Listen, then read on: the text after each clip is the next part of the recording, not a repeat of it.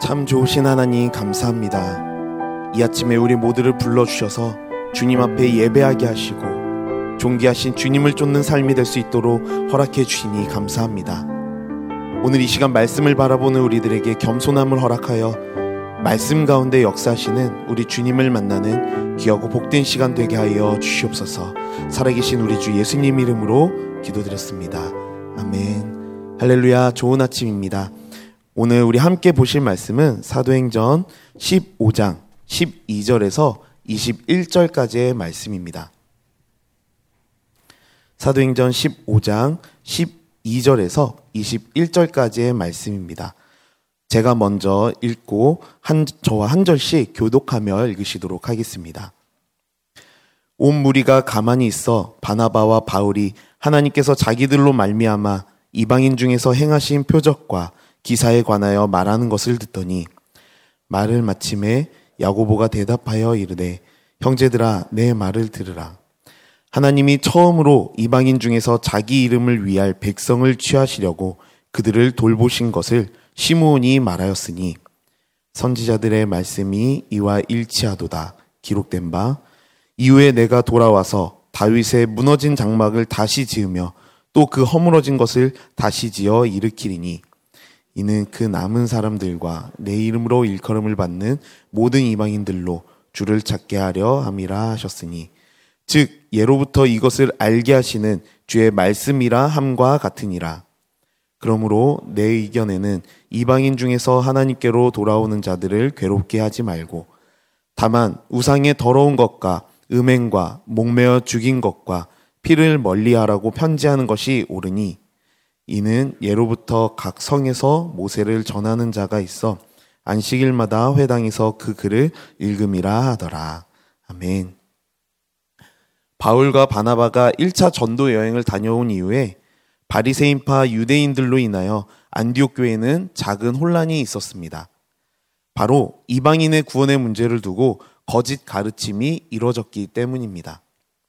우리는 지난 며칠간 이방인의 구원의 문제를 두고 모세의 법대로 할례를 받아야만 하는지에 대한 논제로 예루살렘 회의가 열리는 장면들을 살펴보았습니다.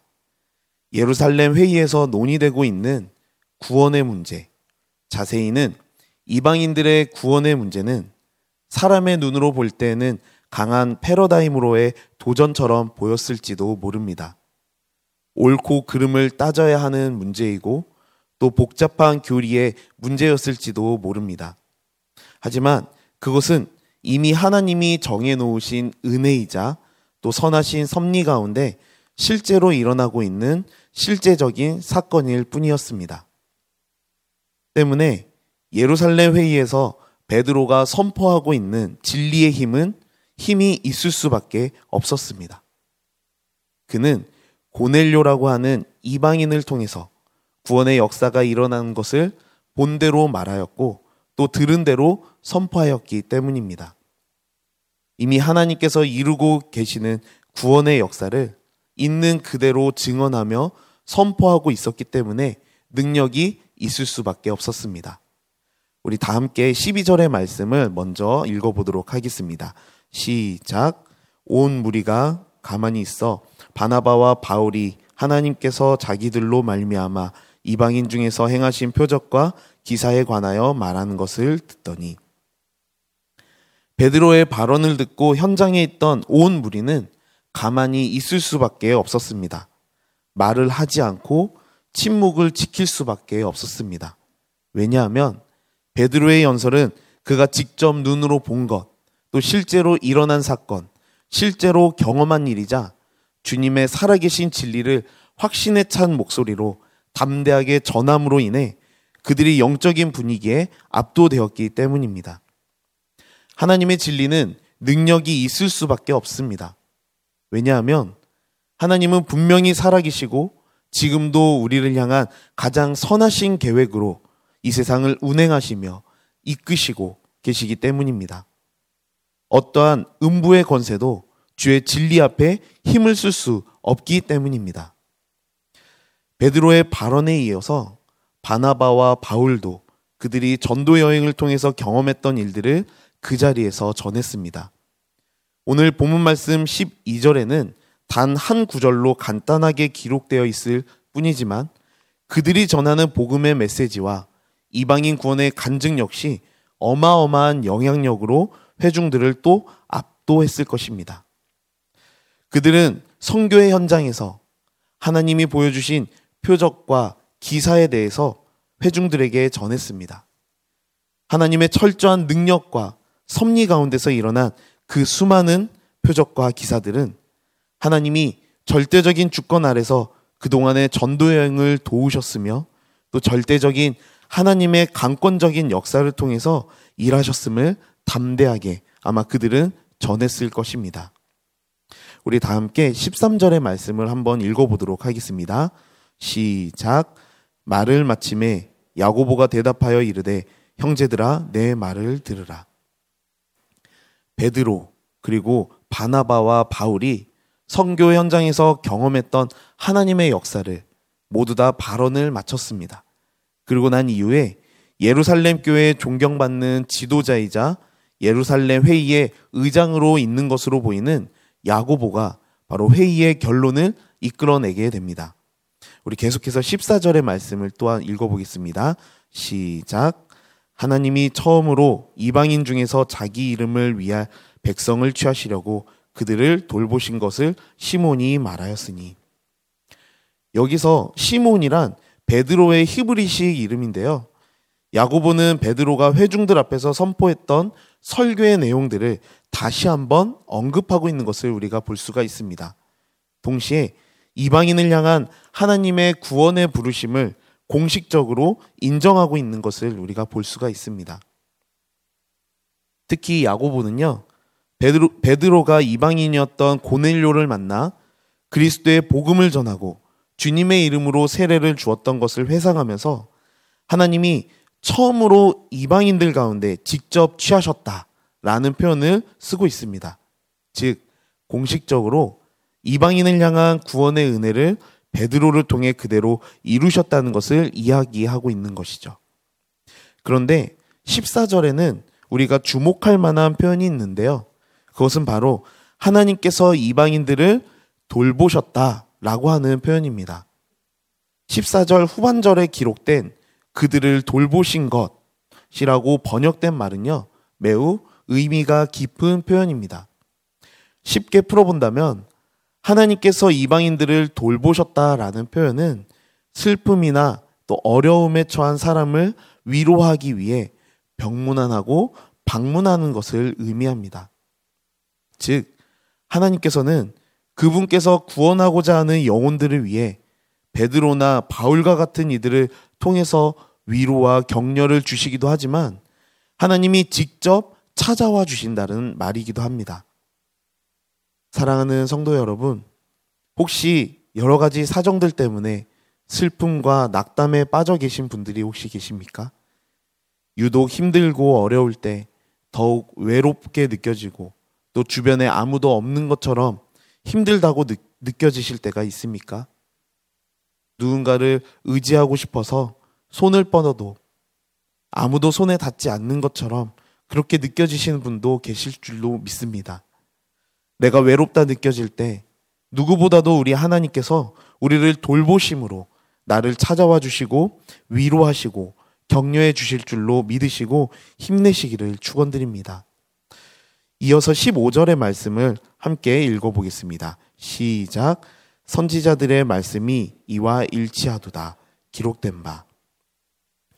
야고보는 이방인이 그리스도를 믿고 구원받아 새 생명을 얻었다는 소식을 전하면서 지금 일어나고 있는, 지금 현실에서 일어나고 있는 이 기적 같은 일들이야말로 바로 선지자들의 말씀들이 그대로 성취되고 있음을 전하면서 아모스 9장 11절과 12절의 말씀을 인용하여 그 다음 구절로 우리들에게 은혜를 베풀고 있음을 우리가 살펴볼 수가 있습니다. 우리 다 함께 16절의 말씀을 계속해서 읽어보도록 하겠습니다. 시작. 이후에 내가 돌아와서 다윗의 무너진 장막을 다시 지으며 또 그 허물어진 것을 다시 지어 일으키리니. 여기서 다윗의 장막이라고 어, 번역되어 있는 말에 장막이라는요 어, 단어 그대로를 그대로 표현하자면 천막, 텐트 이런 뜻이 있습니다. 하지만 여기서 다윗의 장막이란 말 그대로 성전이나 성소를 의미하는 것은 아닙니다. 바로 하나님이 통치하시는 나라, 예수님이 왕이 되시는 나라, 바로 그가 통치하시는 보좌를 이야기하고 있는 것이죠. 메시아가 오셔서 그 다윗의 무너졌던 보좌, 하나님이 다스리시는 그 나라가 다시 회복되고 다시 지어지는다라고 하는데 여기서 주목할 사항이 하나, 하나가 있습니다.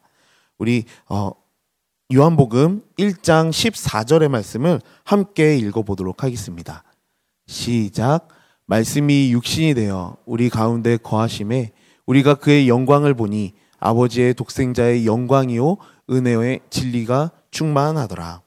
여기에 말씀이 육신이 되어 우리 가운데 거하심에라고 기록이 되어 있는데요. 여기에 거하심에라고 해당하는 이 단어는요. 다윗의 장막의 장막, 즉 텐트, 천막이라고 되어 있는 단어와 굉장히 유사한 단어로 쓰여져 있는 것을 알 수가 있습니다. 다시 말해서 우리의 말씀 되어서 이 땅에 오시 우리의 메시아 되시는 예수 그리스도는 바로 다윗의 무너진 장막 이것을 회복하고 다시 일으키시는 메시아임을 바로 이야기하고 있는 것입니다. 다윗의 무너진 장막, 다윗의 무너진 장막을 다시 한번 회복시킬 수 있는 분, 바로 우리의 예수 그리스도 되심을 믿음으로 고백하는 오늘 하루가 되시기를 간절히 소망합니다. 우리 계속해서 17절의 말씀을 한번 읽어보도록 하겠습니다. 시작. 이는 그 남은 사람들과 내 이름으로 일컬음을 받는 모든 이방인들로 주를 찾게 하려 함이라 하셨으니 여기에 그 남은 사람들이라고 표현이 되어 있는데요. 그 남은 사람들은 구약의 남은 자 개념을 상기시키고 있는 표현입니다. 구원에 대한 하나님과 또 인간 사이의 언약이 인간의 폐역과 죄악으로 인해 위기에 봉착할 때마다 하나님은 신실한 소수의 의견을 의인을 남겨두시는데 이런 자들을 바로 남은 자라고 이야기를 하고 있는 것입니다. 본문에서는 유대인 가운데에서 남은 자를 가리킨다라고 볼 수가 있습니다. 그리고 오신 메시아를 알아보고 환영한 세례 요한이나 안나, 시므온과 같은 사람들이 바로 이와 같은 예수님 당시의 남은 자라고 할 수가 있는 것입니다. 이처럼 오신 메시아를 환영하며 찾는 사람들은 이스라엘의 남은 자뿐만이 아니라 바로 지금 뒤 17절 뒷부분에 나와 있는 모든 이방인들도 마찬가지다라고 강조하고 있는 것을 우리가 볼 수가 있습니다. 주의 이름으로 일컬음을 받는 이방인들도 마찬가지입니다. 본절에서는 그 남은 사람들이란 표현에 이어 이방인들로라는 표현을 사용함으로써 이방인들에게도 바로 구원의 길이 열려 있음을 보여주고 있습니다. 우리가 여기서 주목하고 싶은 것은요. 17절 후반절에 하나님께서 다윗의 장막을 일으키는 이유를 후반절에 말씀하고 있는데 이것을 우리가 주목하기를 원합니다. 우리 17절 한 번 더 읽어보도록 하겠습니다. 시작. 이는 그 남은 사람들과 내 이름으로 일컬음을 받는 모든 이방인들로 주를 찾게 하려 함이라 하셨으니 하나님께서 다윗의 장막, 다윗의 성막을 다시 일으키시려고 하는 이유는 바로 모든 이방인들로 주를 찾게 하려 함이라라고 기록되어 있습니다. 하나님께서 우리들을 찾으시고 우리들을 불러주시고 또 우리들을 돌보시는 그 이유는 바로 우리가 하나님을 찾고 주님께로 다가오고 또 우리가 하나님과 함께 교제하기를 원하시는 이유라고 오늘 본문은 말씀을 하고 있습니다. 어쩌면 이 자리에 있는 우리들도 영적인 이방인일지도 모르겠습니다. 우리는 구원받을 수 없는, 우리는 죽을 수밖에 없는 죄인임에도 불구하고 하나님은 우리를 부르시고 우리를 돌보심으로 주님의 다윗의 장막에 우리를 초대하시고 우리를 회복시켜 주신 줄로 믿습니다. 혹시 오늘 이 자리에 하나님의 돌보심을 강구하고 하나님의 사랑을 강구하는 어쩌면 영적인 이방인과 같이 외로움과 아픈 마음 갖고 계시는 성도님들이 계시다면 우리를 돌보시고 또 우리를 구원하시는 예수 그리스도를 우리가 바라보심으로 주님이 주시는 구원의 자유를 누리시는 오늘 하루가 되시기를 간절히 소망합니다. 우리 함께 기도하고 나아가도록 하겠습니다. 사랑하는 하나님 아버지, 참 감사합니다. 오늘도 우리들에게 주의 말씀을 들려주시니 너무나도 감사합니다. 살아계신 하나님의 그 은혜를 우리가 오늘도 발견하며 어쩌면 영적인 이방인이 될지도 모르는 우리들을 끝까지 선택하시고 우리를 돌보시며 우리를 구원해 주시기로 작정하시고 그 사랑을 우리들에게 부어 주시니 너무나도 감사합니다. 오늘 하루도 예수님이 우리들에게 보여주신 예수님의 형상을 닮아 오늘 하루도 세상 속에서 사랑으로 승리하며 나아가는 그런 하루 되시는 저와 우리 모든 성도님들 되실 수 있도록 하나님 도와주시옵소서. 모든 말씀 살아계신 우리 주 예수님 이름으로 기도드렸습니다.